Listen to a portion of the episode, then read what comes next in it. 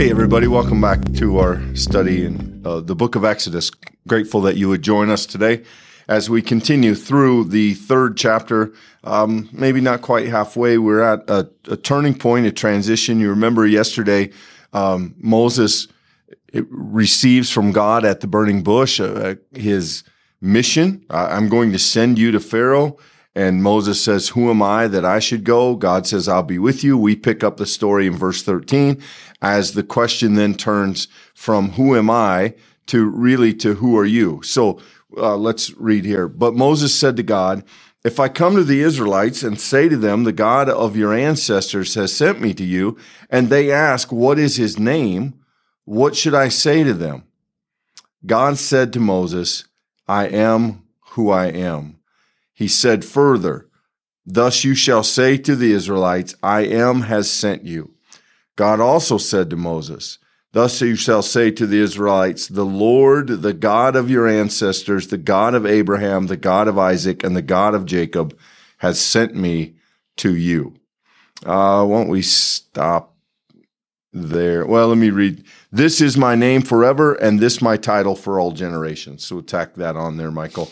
Um, th- I think again, most people know this story, and they they probably know this uh, moment in it where Moses asked God, well, "Who are you?" If they ask me, "Who," I, am going to go tell them God sent me to you, and God told me to let the people go. And uh, but who are you? They when they ask me, "Who who is he?"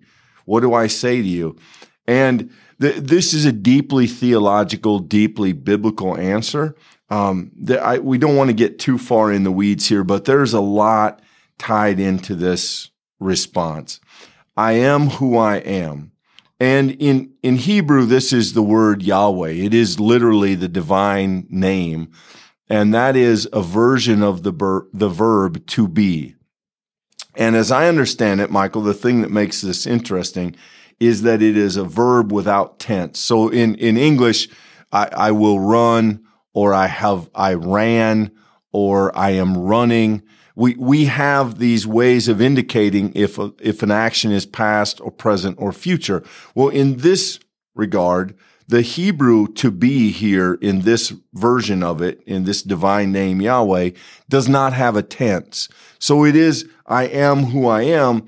It's also, I will be who I was. I was who I am. I am who I will be. There's a sense of timelessness in that and not only is that a description, but that literally becomes the, the way that they call God. So uh, even down in a couple verses here in verse 15, when you see Lord in all capital letters, whenever you see that in the Old Testament, that is a translation of the word Yahweh. That is this very word.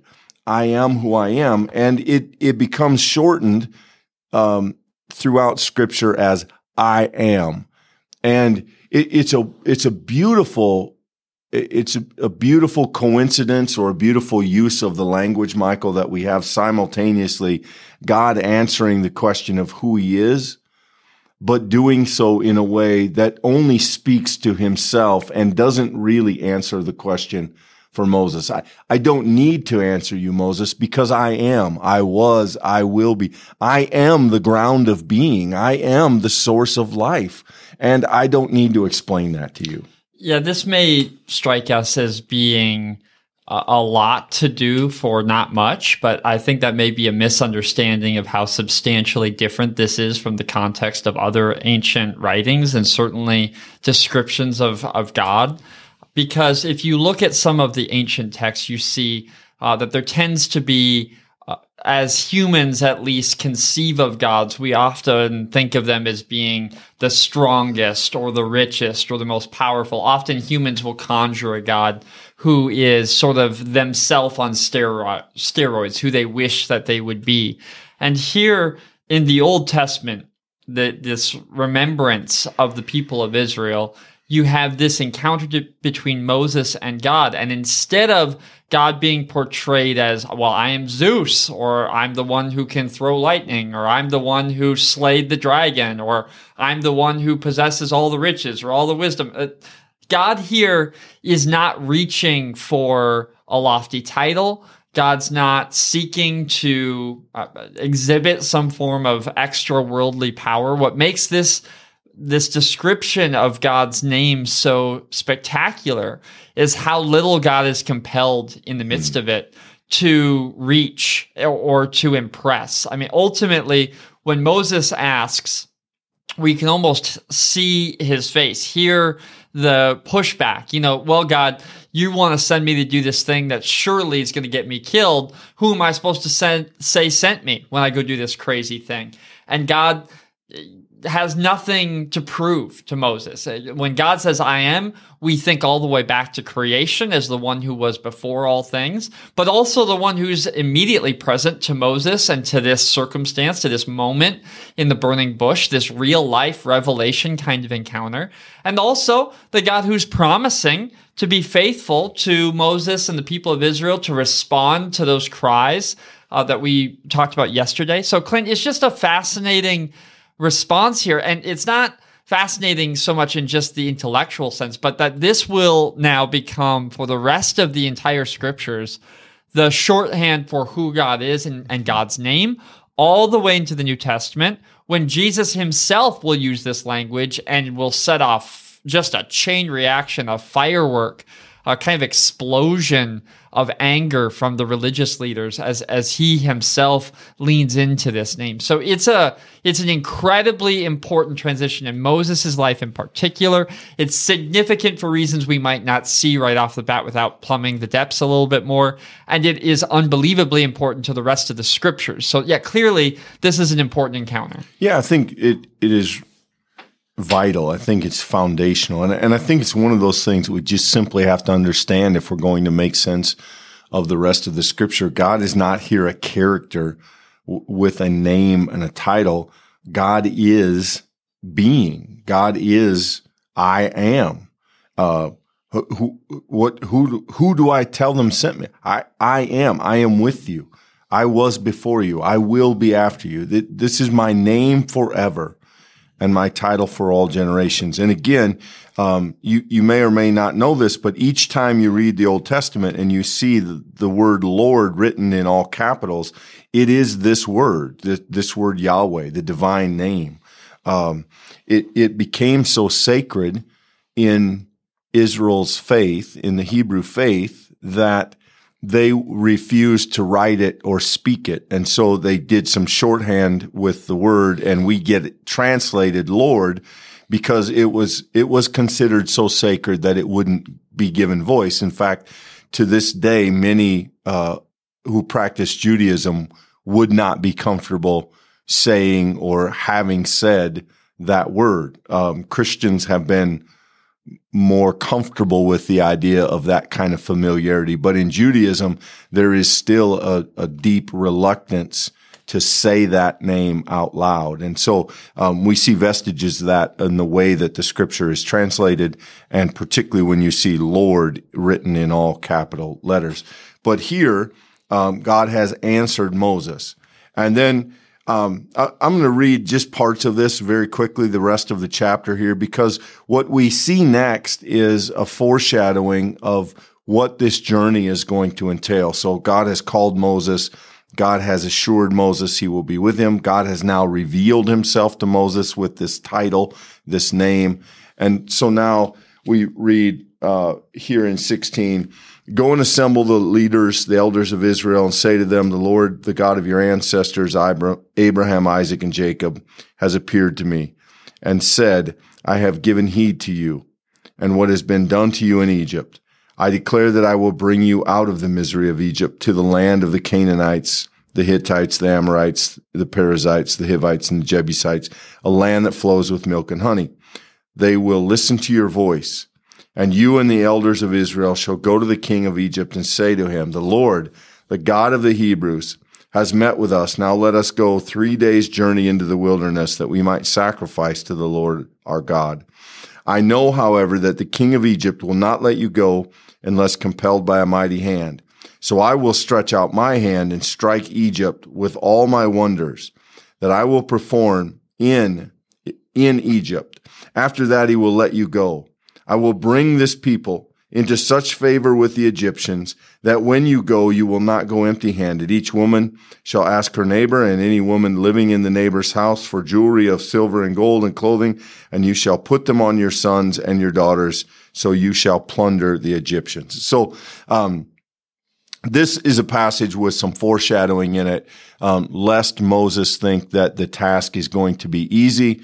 Uh, we already begin to see here the tension that will develop between Egypt and the Hebrews, Moses and Egypt, God and Pharaoh. We have seen this brewing since the very first chapters when Pharaoh has essentially declared war on God and God's people.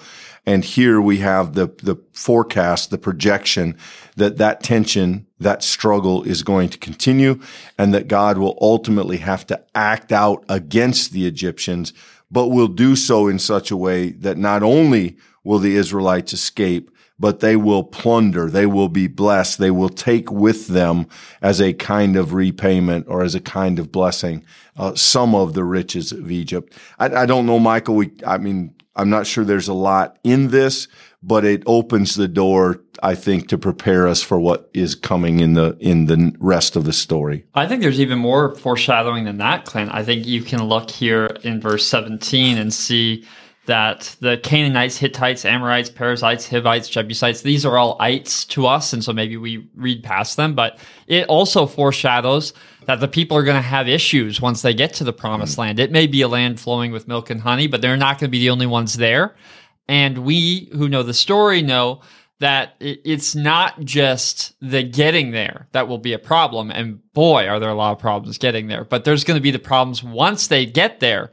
And then even beyond that, it, it, in some ways, as God reveals himself to Moses, he is both communicating the solution to this problem. In other words, to say uh, that God is going to provide an answer for the people. He's going to free them from the heavy hand that is holding them captive.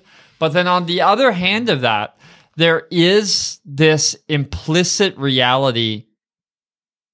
Well, it's not even implicit. I mean, it's explicit that ultimately um, this is going to bring its own kind of trouble. It's going to have its own difficulties. And this is another unique way of God revealing. When God shows up on the scene, he doesn't just speak the answer, he also names the reality that things are not necessarily going to be all better at all times. Yes, there's going to be this sort of uh, blessing in leaving, right? This idea you're going to uh, pillage or you're going to take with you these goods.